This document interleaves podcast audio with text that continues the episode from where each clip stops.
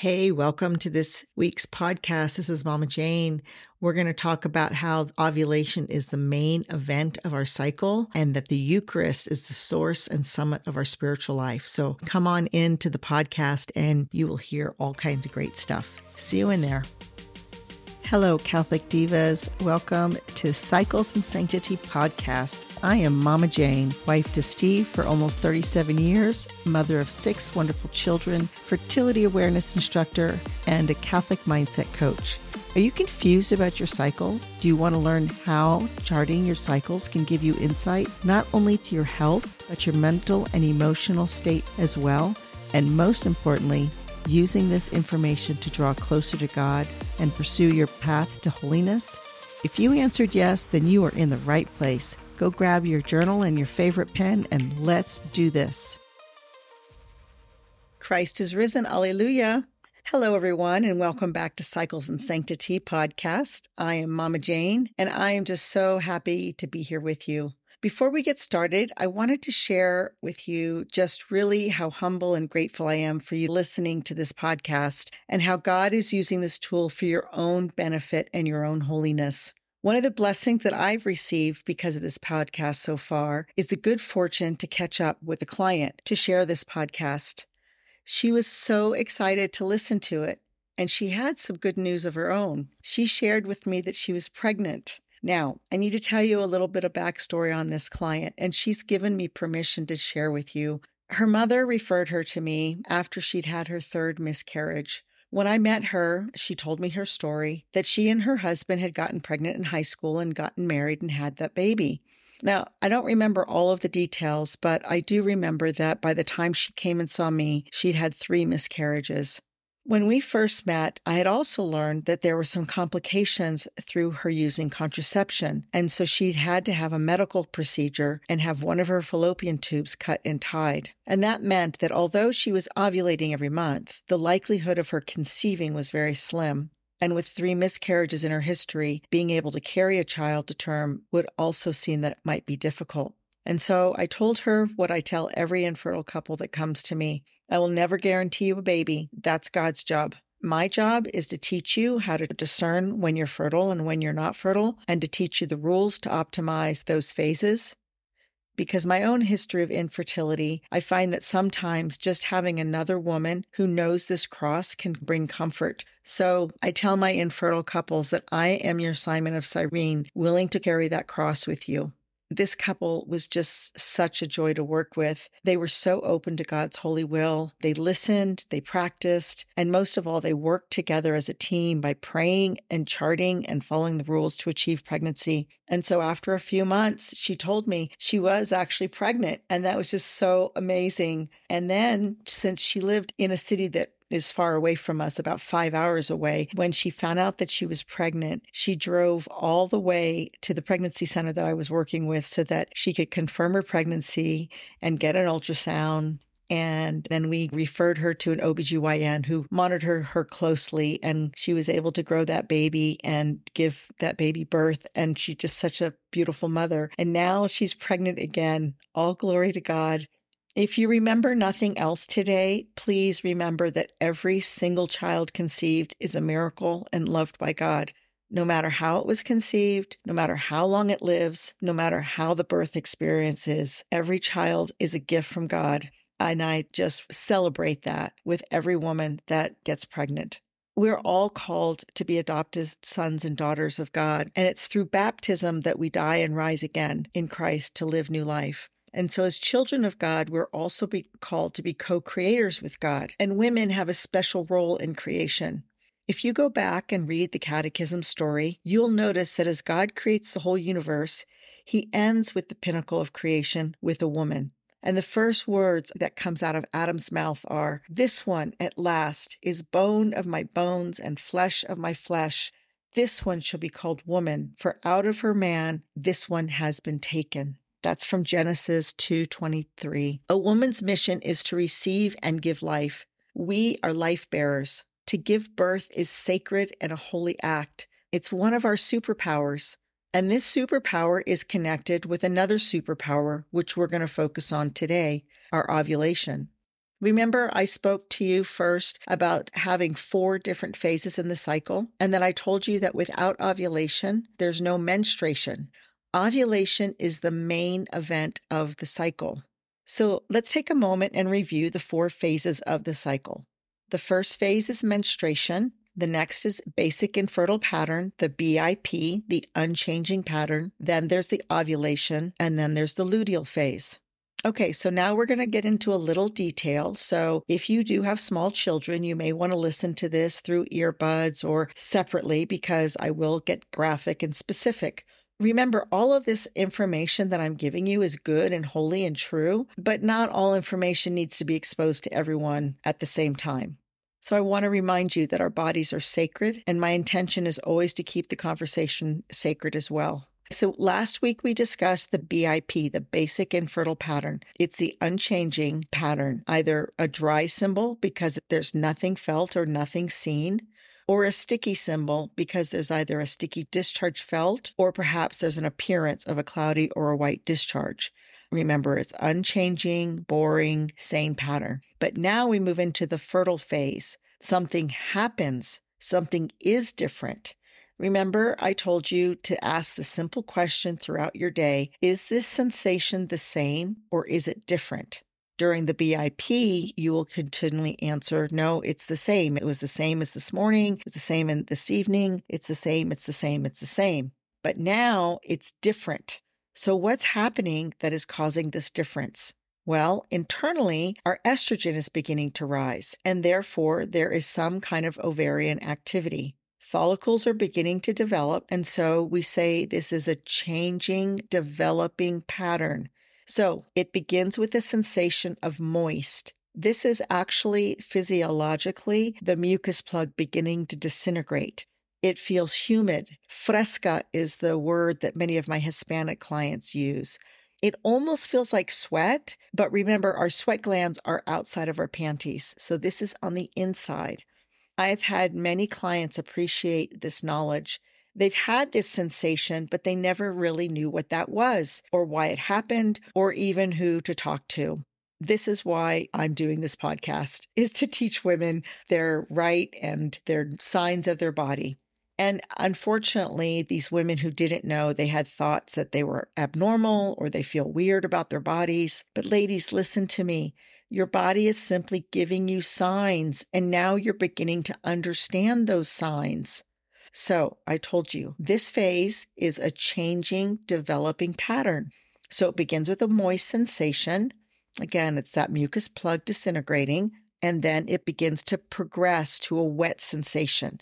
Now, how would you define the difference between a moist sensation and a wet sensation? Well, when I give my classes in person or even online, I describe it as taking a sponge and running it under water and then squeezing that sponge out until all of the water's gone. But if you felt the sponge, it would still feel moist. There's no extra water in it, but it's not dry or crusty. That that's what moist feels like. And now, if you took that same sponge and ran it under water and had it soaked through so that the sponge was so filled that it started dripping, that's the wet sensation. The cervical mucus is so filled that the sensation is wet. So that's the second part of the developing pattern. And then the next development is a slippery sensation. Some of my clients describe this as sliding or oily or gliding. In Billings ovulation, we just simply identify it as slippery. And one of the things that I love about Dr. Lynn Billings is that she taught fisher women in Fiji how to make these observations while they were in the Pacific Ocean fishing all day. So, I mean, clearly, ladies, let's think about this. These women's bodies were surrounded by water for six to 10 hours a day, and yet they could feel a slippery sensation at the vulva. Isn't that amazing?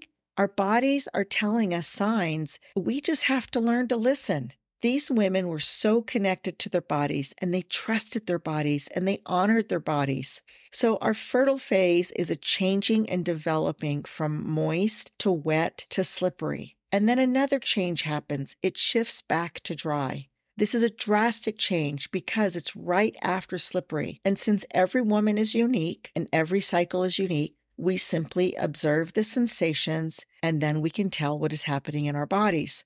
So I describe the fertile pattern in two different ways. The first way I speak about it, I use the analogy of notes of music. The notes are going up until the highest note, and then suddenly it drops. Now, you have to understand, Mama Jane is not a musician at all. I don't know how to play an instrument. I don't sing very well. So please don't ask me to lead any songs. And you can ask anyone at church that sits around me. And I don't read music, but I can tell when a note is going up. And I have raised children who are musically gifted. And so I can hear when a note is off. So when I have a chart as a fertility coach and a client brings me a chart and the observations are moist, slippery, wet, wet, slippery, moist. Well, as an instructor, I have two thoughts in my mind. The first thought is Does this client actually know the difference between all of these words, or are they just simply putting down words and not really understanding the sensation? Or is there something else going on with this woman's body that it is not a changing progressive pattern so that the estrogen's not rising high enough. So that was always my question. And personally, I like this challenge as a coach. It gives me the opportunity to slow my client down and really help her get in tune with her body. And this is where I'm so thankful that I'm also a mindset coach as well as a fertility coach because I can see through this charting that there are thoughts and feelings that this client is having that we need to discuss before we proceed with the actual charting. My desire as an instructor and a coach is to help my clients become the best version of themselves. Our mindset is so important. And I don't really know what my client's truly thinking about her body or about her cycle or what she's been told about both. And so this is where we get to do some deeper work. This is where I get to pause and really delve in a little bit and ask deeper questions with my client. But this is where the chart reviews are so important. A woman can think that she's charting correctly, but an instructor can correct these little discrepancies. You know, when my son comes back from his tutoring lesson, I can hear the difference in his practicing. Whatever his tutor told him, he's implementing it and he sounds better and he's more confident in his playing. And that's always my goal with my clients. I want you to be more confident with your charting. I want you to be more in tune with listening to your body and understanding these nuances between moist and wet and slippery. One of the other things I love about Dr. Lynn is that she would say, once a woman knows her peak, nobody can change her mind. Isn't that such power, such knowingness? This is the gift I want to give every woman knowing your own body's peak, learning to comprehend your own body's language is something every woman deserves to know. But what is peak, you may ask? Well, peak is when the estrogen literally peaks and ovulation will occur.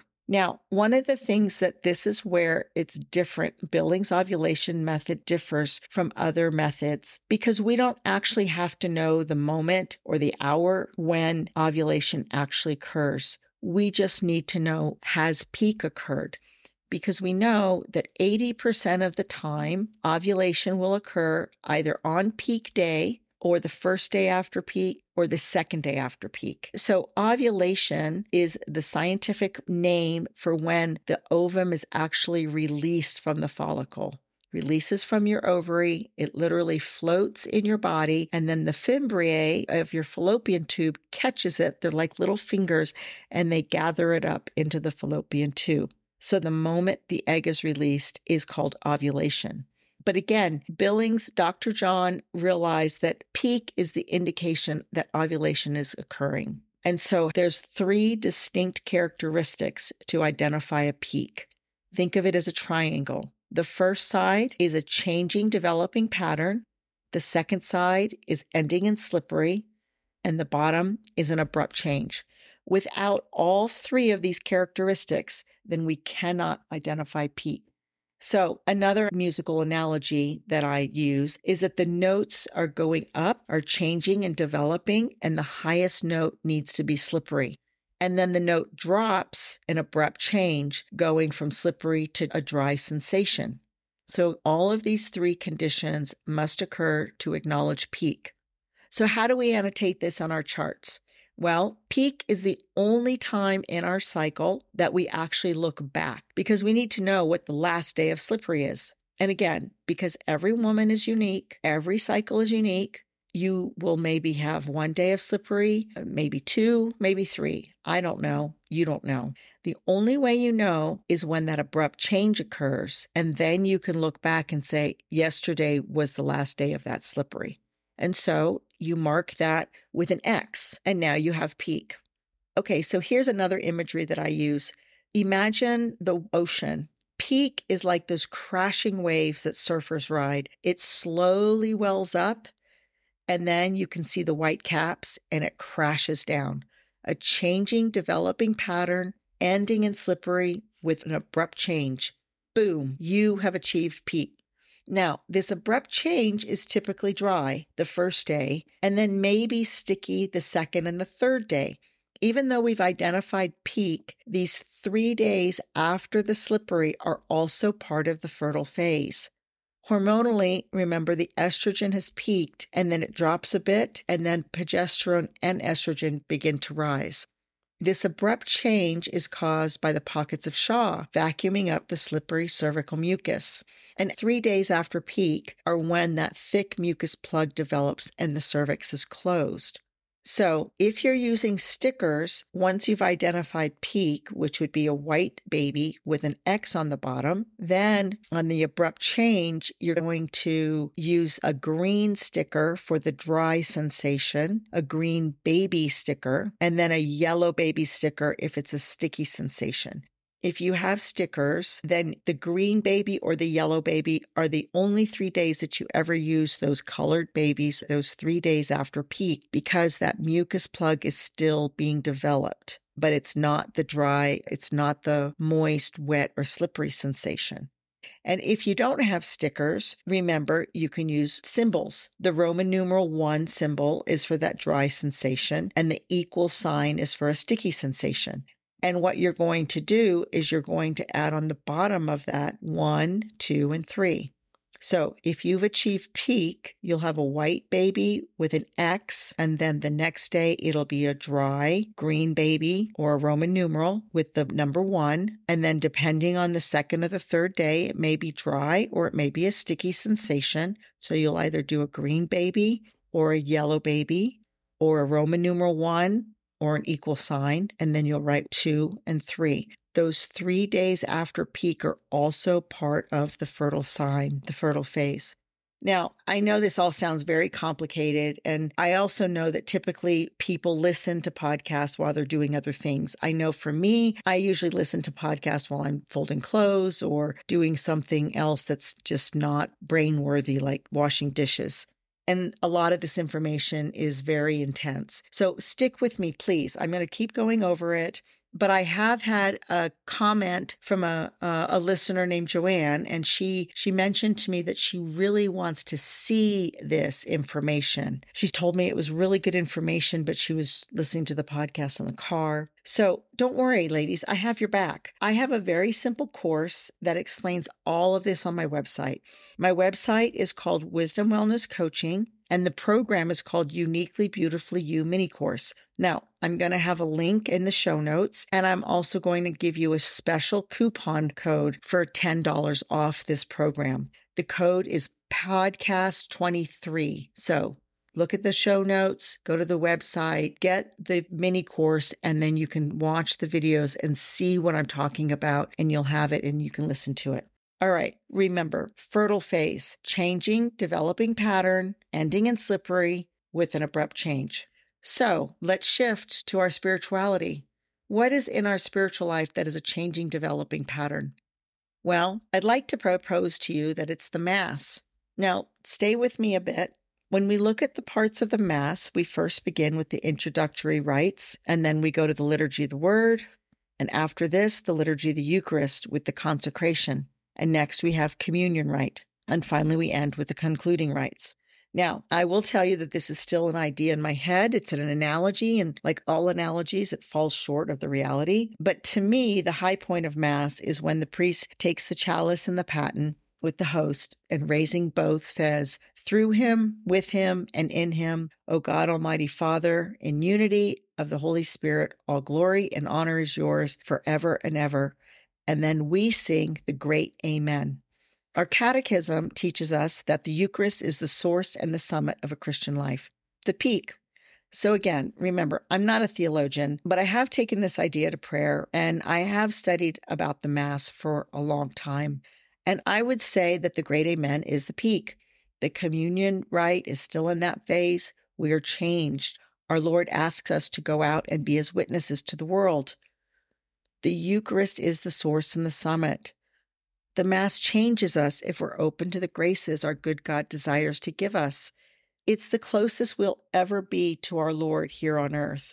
And so, as I've shared with you before, you know, I was raised in a family that I would call culturally Catholic. I received all my sacraments, but I didn't know anything about the church, which is the family of God. And I didn't really even know very much about God himself. But God pursues us, and he desires to have a relationship with each and every one of us. And he did this with me when I was 12 years old.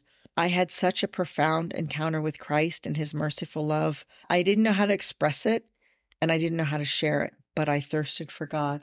And it wasn't until I was a young married woman that a dear friend of mine explained to me about the Eucharist.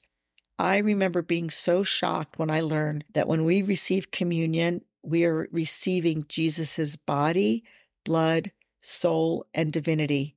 The deep communion that I desired was right there all along. Wow. I look back on my life and realized how many times I had received him unworthily. Now, remember when I shared with you my experience of a general confession in episode three? Well, that confession didn't actually take place until a number of years after my friend had already explained about the true presence. God takes us where we are, and if we're willing, He's going to lead us on this journey. I heard a theologian explain that in Catholic moral theology, this is called the law of gradualism. It's the notion that our relationship with God grows gradually. And so, as I continued my own faith journey, I've studied more and more about the sacrifice of the Mass and the Holy Eucharist. And for me, this has become the definitive factor. The Gospel of John, chapter 6, is a wonderful Bible study passage for you to study and pray with.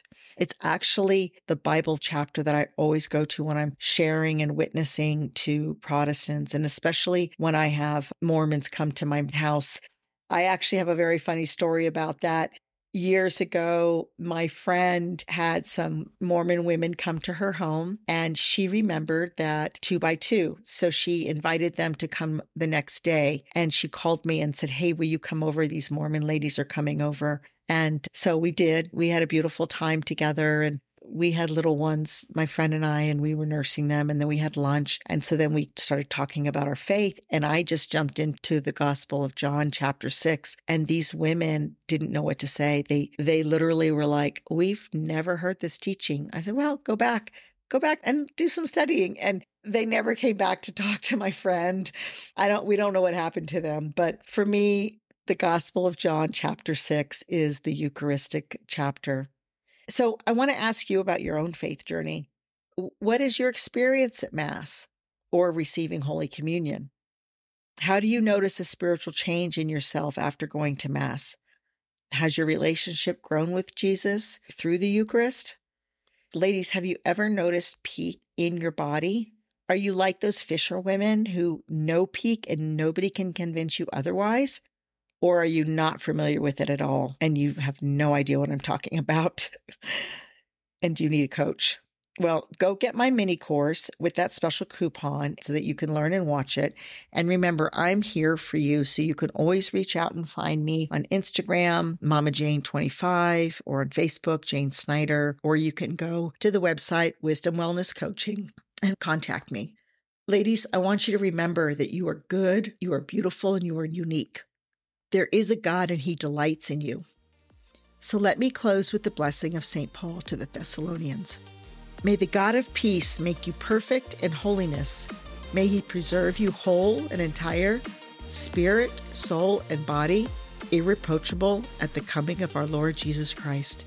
Amen. Alleluia. Until next week, God bless you.